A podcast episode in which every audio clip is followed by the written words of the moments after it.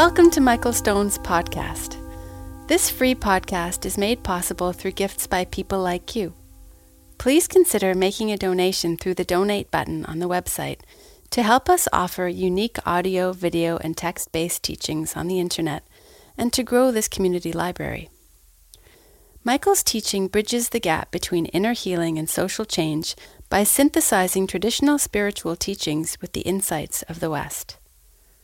To learn about Michael's international retreats and workshops, please visit michaelstoneteaching.com. Thank you for your support.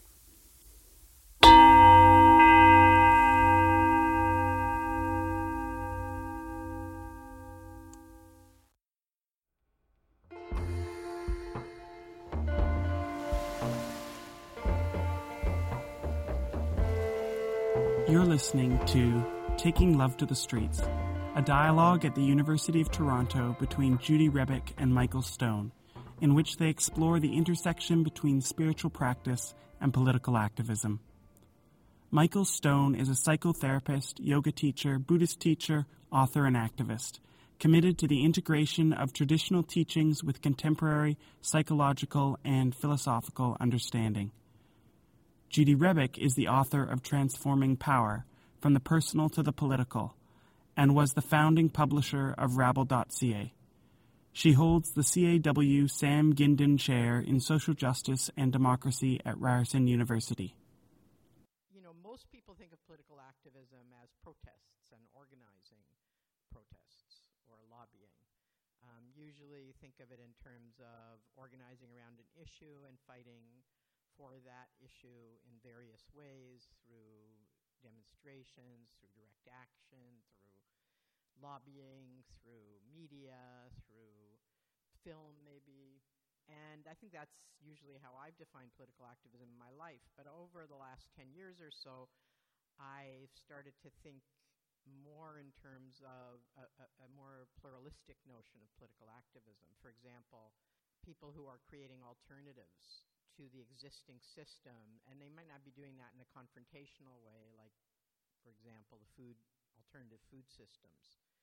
Uh, very few of the ways that people organize around food is confrontational with power. And yet, the food movement has created probably the closest thing we have to an alternative system inside the system that exists and has had a big impact on the system that exists as well as creating alternatives to it. And I think the people involved in that are activists. I mean, the women's movement did have a notion of that creating alternatives was part of social change, but we saw it in connection to confrontational struggles. Um, you had to do both. And at some point in the 60s and the 70s, those two ideas separated. And I think what we're talking about today is that they're starting to come together again. Uh, she just defined my definition of spirituality. I'd like to start with a story, which is that uh, of how I think about spirituality, which is that during the G20 protests, as many of you know now, because of so many uh, court documents that are being publicized by the media, but there were many, many people arrested uh, who were protesting, and uh, some people who were not even protesting, who were arrested in really brutal ways. And the next day, the police had prisoners and thousands of people marched on the police station. And it was one of the most intense marches I've ever been in. I felt like we were just about to have a riot. So there were the police coming as fast as possible with riot gear. Uh, they had the water cannons that they just bought for. Do you know how much they paid for those? Anyways, the city's new water cannons.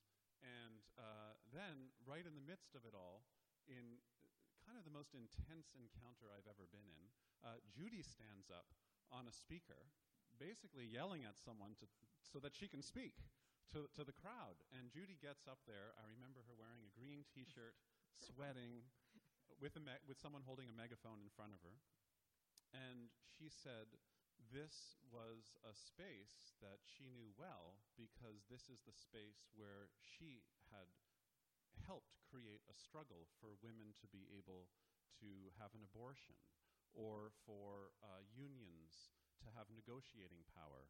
And then she turned the police to, to the police and talked about how the union that the police work with, she also worked for them to have rights as well.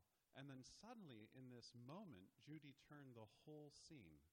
And suddenly, the protesters and the police were all included in the way that she spoke to the group. And it was really like a miracle. And in that moment, I had a feeling that I was connected to a struggle and to something much greater than myself.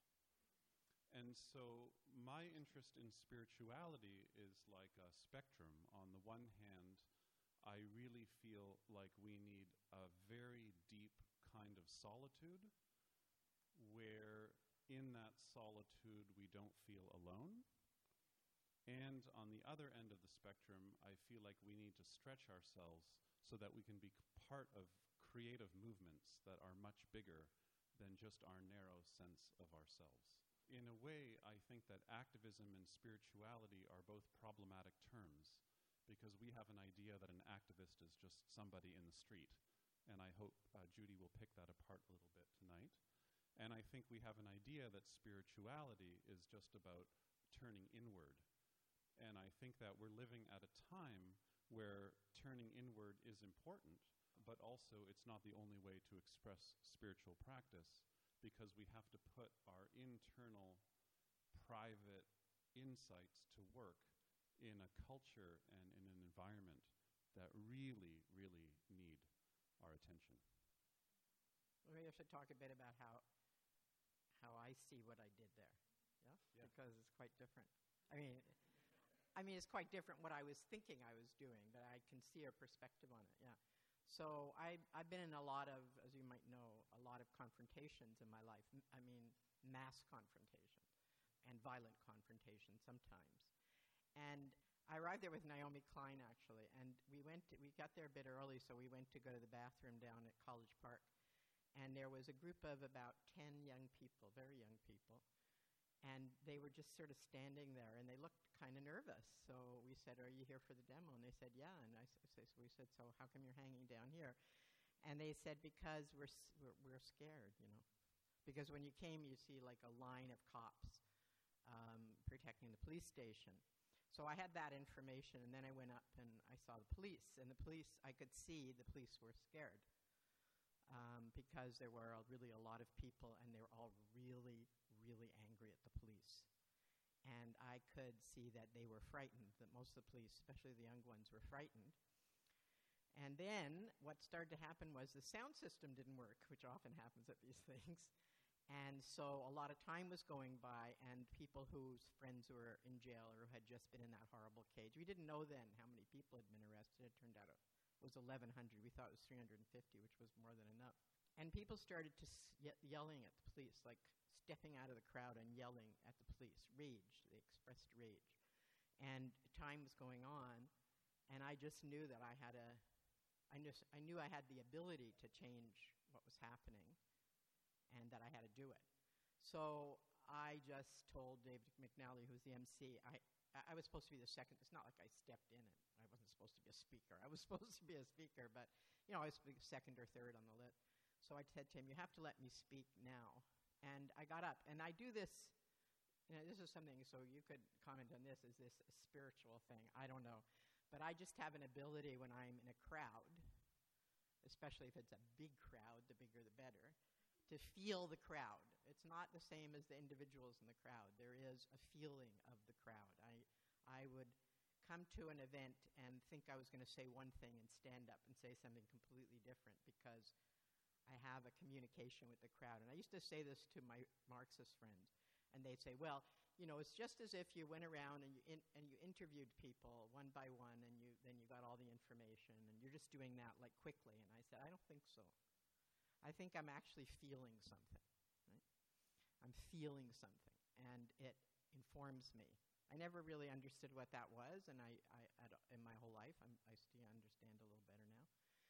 Anyway, and so I just felt the crowd, and I thought, okay, I have to calm down the police, and I have to get people to feel collective power, which is a joyous thing, not an angry thing. Well, first I got up on this speaker, and you know I was 65 years old at the time, and these young men were like pushing me up to get up on the speaker.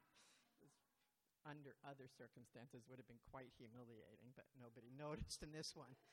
And uh, and then I said, I just turned. The first thing I did was turn to the police and say, you know, I'm 65 years old, and if I can get up on this speaker, you guys can relax a little bit.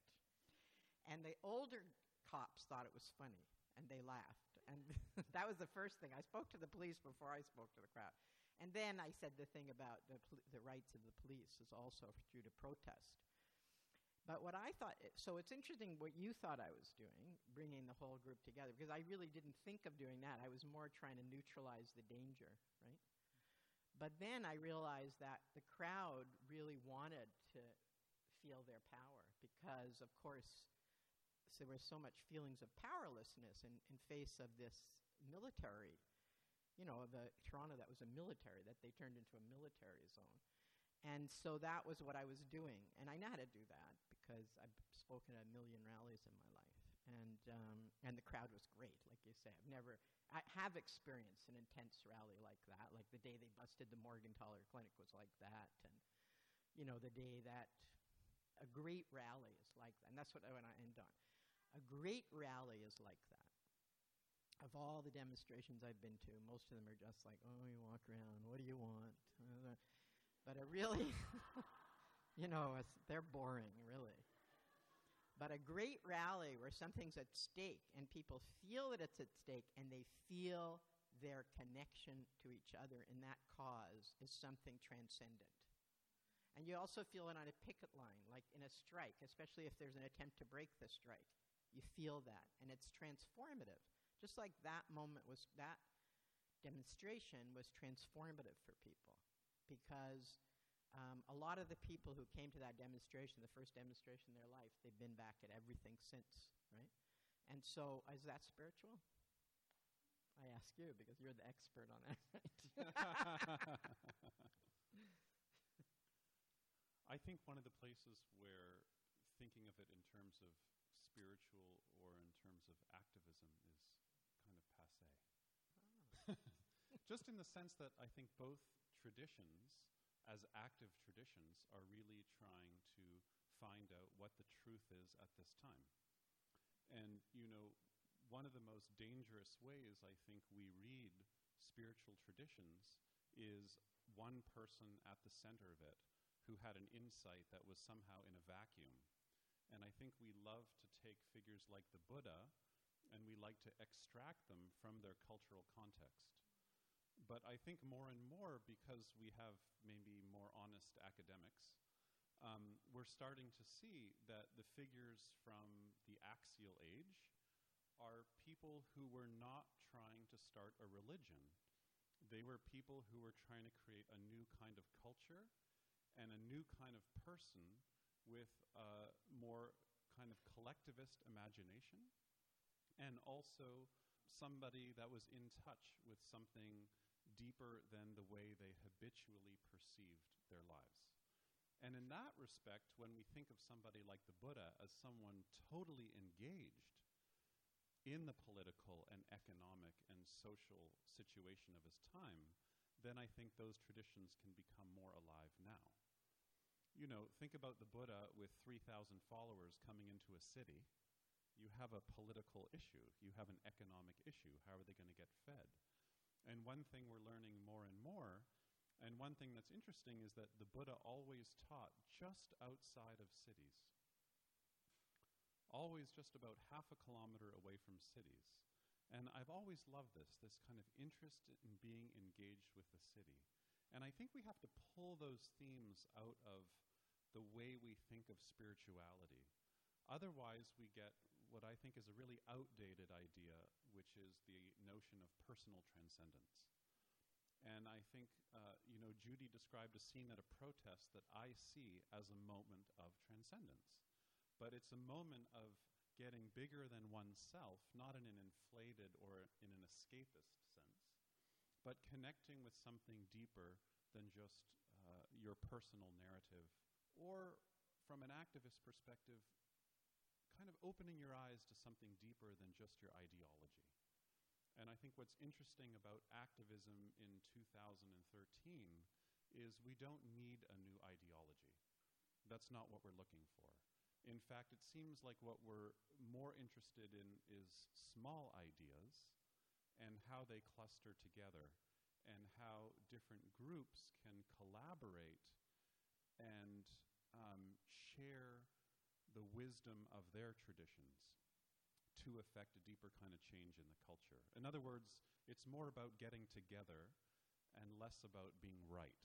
Well, it's just interesting because when you're talking about the Buddha and the, and the taking him out of cultural context and creating a kind of structure around structure around it, it's kind of what activists have done around ideology, right? Like ideology is also like a structure, right? Mm-hmm. So most of the European ideologies, right, left, or center, come from the beginning of capitalism, right? The emergence of capitalism. And that's true of Marxism, true of anarchism, true of, of liberalism.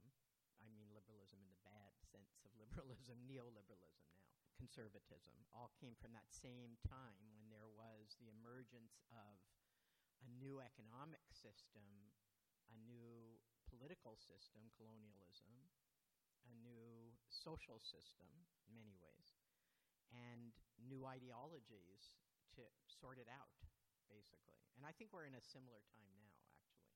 I think we're in a similar time. A new axial age. a new axial age? What does that mean? I don't know what that means.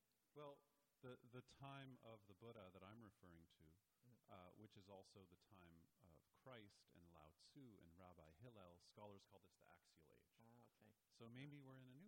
Maybe. Where we're, yeah. we're, we're rethinking the whole idea of an individual that's going to get enlightened right. into something more collaborative. Yeah. And I think that we, we have to rethink the idea of politics as the challenging of the state, right? The, the taking control of the state. Like the nation state was, the whole idea of the notion, nation state formed just before that period, and the idea of democracy, right? As we have it, which is elected representatives and so on and so on and so forth the idea of liberal democracy emerged, right? And we still have those ideas, and we still live in a liberal democracy, but I think we have to rethink it in different ways so that it's much more horizontal, much more, much less representative, and much more engaged. So that democracy becomes much more engaged citizens, if we want to use that word, engaged citizens, figuring out how to solve problems that affect them rather than electing our betters, which is really where democracy came from. You elect people who are better than you at making decisions and, and deciding on policy. So, and I think that's what we're seeing in the new movements. Like, if we want to look at Occupy, that's the one I've looked at most closely, but it's true for all of them. Is that um, instead of you know deciding this is the issue or that's the issue that we're going to organize around, they, they decided to get together in a place and identify a problem which is inequality, right? Mm-hmm. And um, by the way, today also is a very important day because there was a hu- huge mass demonstrations of fast food workers for a rise, raising the minimum wage today. Um, all over the states, right? And Obama made speech about the economic inequality being the biggest issue facing the United States. It drives me crazy because people say to me, why did Occupy fail? And I say, Occupy did not fail. Right? What's happening now is because of Occupy. Mm-hmm. That is because of Occupy. Mm-hmm. And, but Occupy was different than other social movements we've seen. It's not as linear. I mean, I think in the media they focus so much on a physical space. They're in this park, right, you yeah, know. Yeah. But to me, it was more creating a space and a space where there was a possibility to have a conversation that wasn't happening. As a meditator, one of the things that I'm really interested in is how we're able to see flowing through awareness hundreds and hundreds of stories, most of them so repetitive, some good, uh, but mostly not so creative. And in a way, one of the things we learn as meditators is to see stories as stories and not identify with those stories. And one thing that interests me a lot is how can you scale that up so that our society can also see the stories that we're caught in, like a, you know, most addictions at bottom are really an addiction to a narrative. And how can we see as a society where we're addicted to a narrative that we're repeating again and again? We know it's unsustainable, just like the addict going to the freezer for their ninth dessert. I know this is not good for me.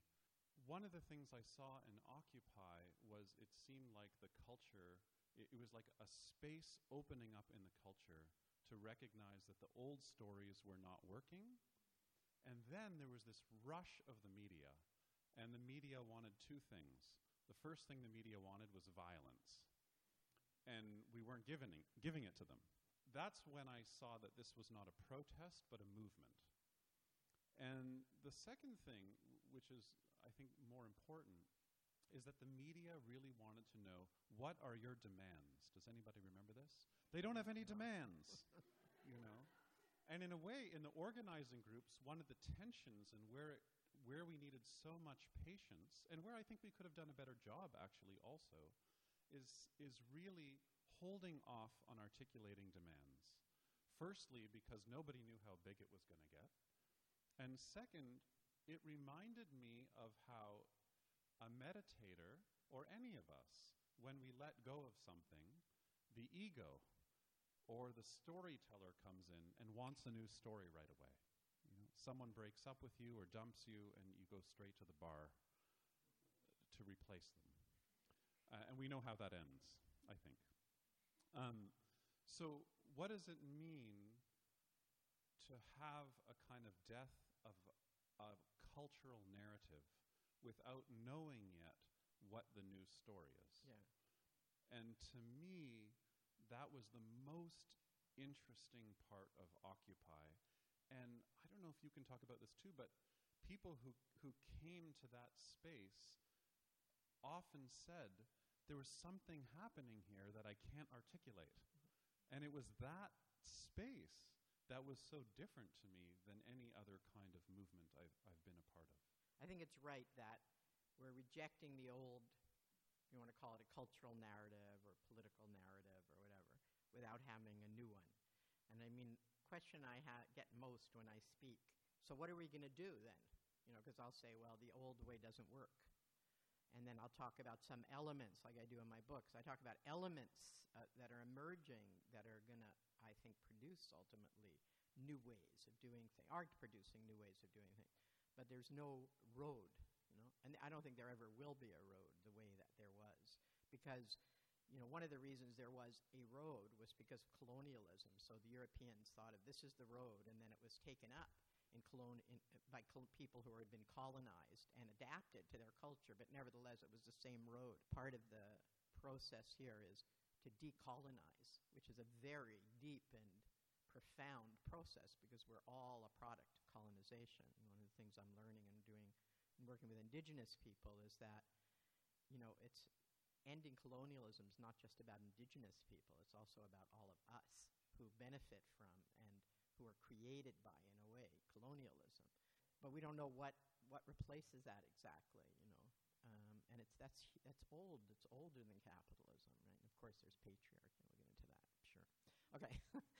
but the other part of a story is whose stories get told. And the other part of Occupy was storytelling, telling our stories. One of the things in Occupy This, I don't talk about the influence of the women's movement on Occupy, even though I come out of the women's movement in many ways. A young woman called me from Occupy Wall Street, and she was writing an article for Ms. Magazine on the influence of feminism in Occupy. And I said, Well, I actually don't think, other than the fact that there were a lot of women leaders, which I think is an influence of feminism, because 30 years ago there wouldn't have been women leaders, or as many anyway, um, I don't really see an influence of feminism. If anything, many of the ideas of feminism are absent in Occupy. And uh, she said, Oh, I don't agree with you. Like, for example, consciousness raising. Consciousness raising groups, which were an innovation of feminism, or the women, early women's movement, she said, occupies like one big consciousness raising group. Because what people did in Occupy uh, was sit around and, ta- and talk to each other and tell their stories. And, you know, I was sitting next to a person, and when I was in Occupy Wall Street, and we were all eat, you know, we all ate and I was sitting next to somebody and we were talking, and it took a while to realize that this person was homeless because the person didn't need to ask me for anything because we all had the same thing right there in that space in that time. And then he started telling me a story, right? Well, that would never happen on the streets in Toronto because that person is always asking you for something, and you're always trying to avoid giving it to them, usually, or give it give it to them and get away. And so Occupy, I think, yes, was saying, yeah, we can't, we're not accepting the old narrative anymore, and we want to create a new one, and we don't know what it is. Um, we know what we don't like about the old top down and a few other things. But the other part of it was we told each other our stories. And so that was very powerful. So Sheila Heti is a close friend of mine. She's a novelist. Because of what I told her about Occupy Wall Street when she was in New York, she went down there and she said, I don't know what it was, but my body just didn't want to leave. And a lot of people had that experience, particularly at Occupy Wall Street, but also at Occupy Toronto when it was working, was it just felt so good to be there. And that, that feeling of good feeling was, I think, about people's, I guess what you would call interconnectedness, people's connections to each other, which were very, very strong there. Um, it was a real community. And I think the space, and, and here I'll disagree with you, I think taking a space like that was necessary to create that feeling because we're so atomized and isolated in the cities that we live in.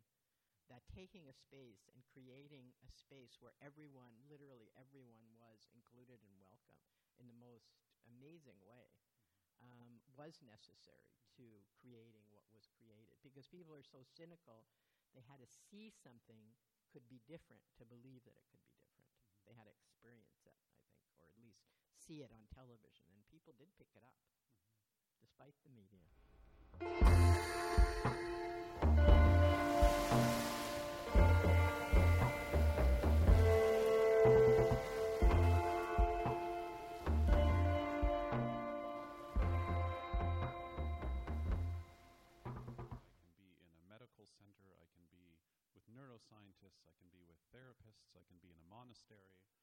And there are so many people who have values and stories that I think 20 years ago people would have said, oh, that's the left. Mm-hmm. But those people don't associate with left wing politics, or they're just not interested at all in electoral politics. And so it seems like that's also a new situation that's emerging. And I wonder if you could speak about that a little Yeah, bit. well, I saw that the first time I went to Hollyhock, which was about 10 years ago. Hollyhock is a retreat center, environmental retreat center, but it came out of the Esalen movement originally in uh, BC.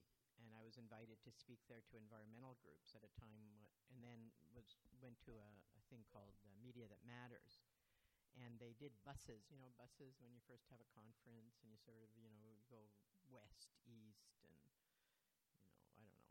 things, but one was spiritual realist, he called it. Spiritual realist. So I was like at the realist end over there. My friend Velcrow, I didn't know him then when I, Velcrow Ripper as a filmmaker was at that end, the spiritual, the most spiritual end, you know. So I thought he was a real flake at the time. And uh, until I saw his movie.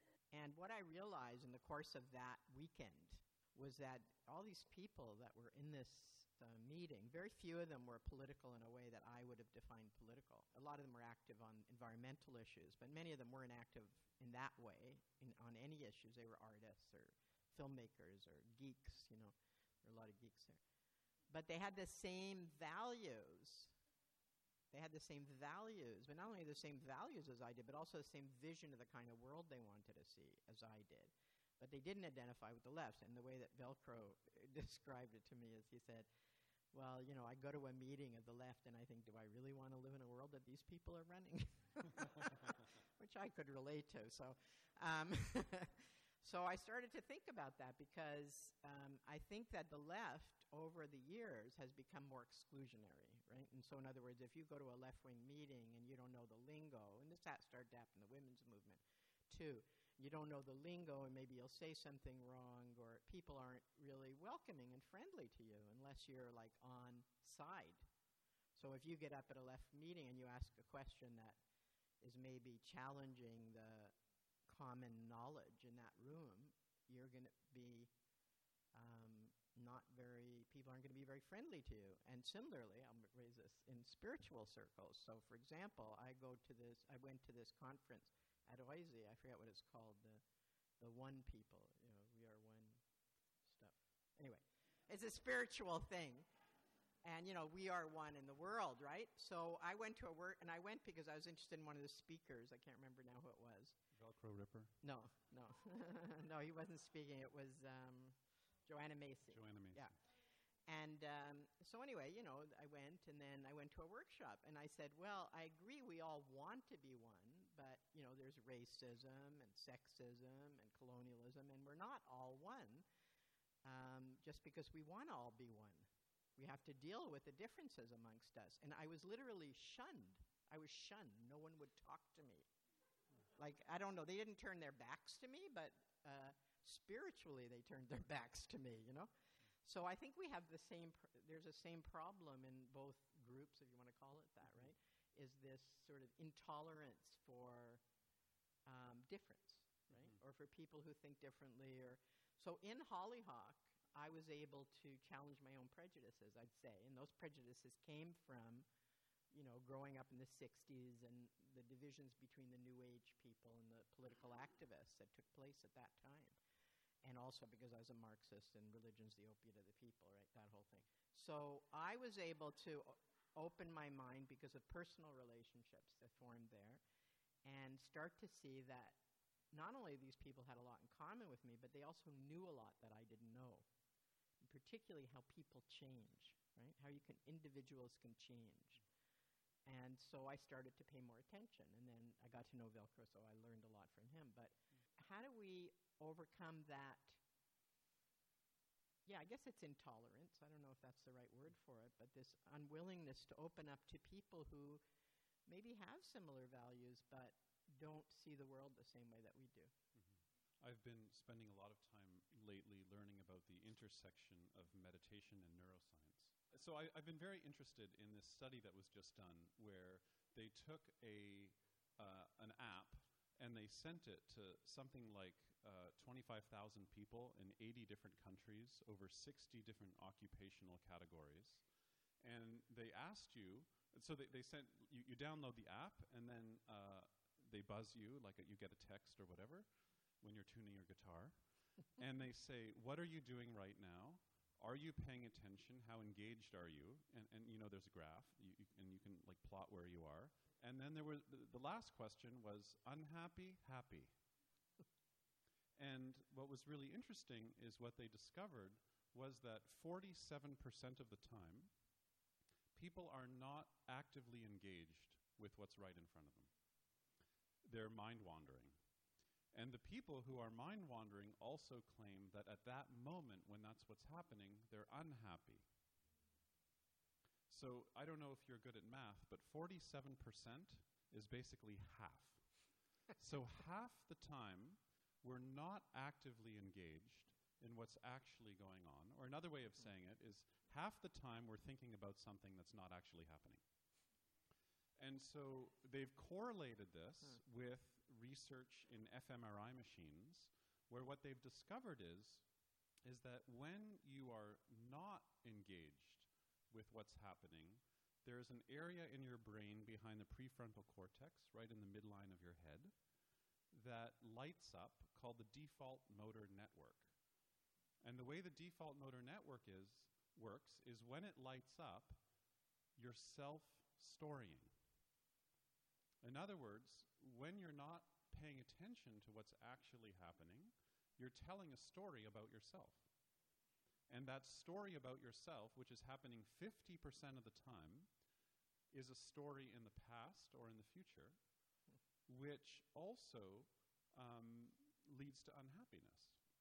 And that that's not the area of the brain that lights up when you're creative or in a deeper layer of imagination. Or when you're in a rally that's working. Or in a rally that's working. And so, what's interesting about that to me is that if we think of that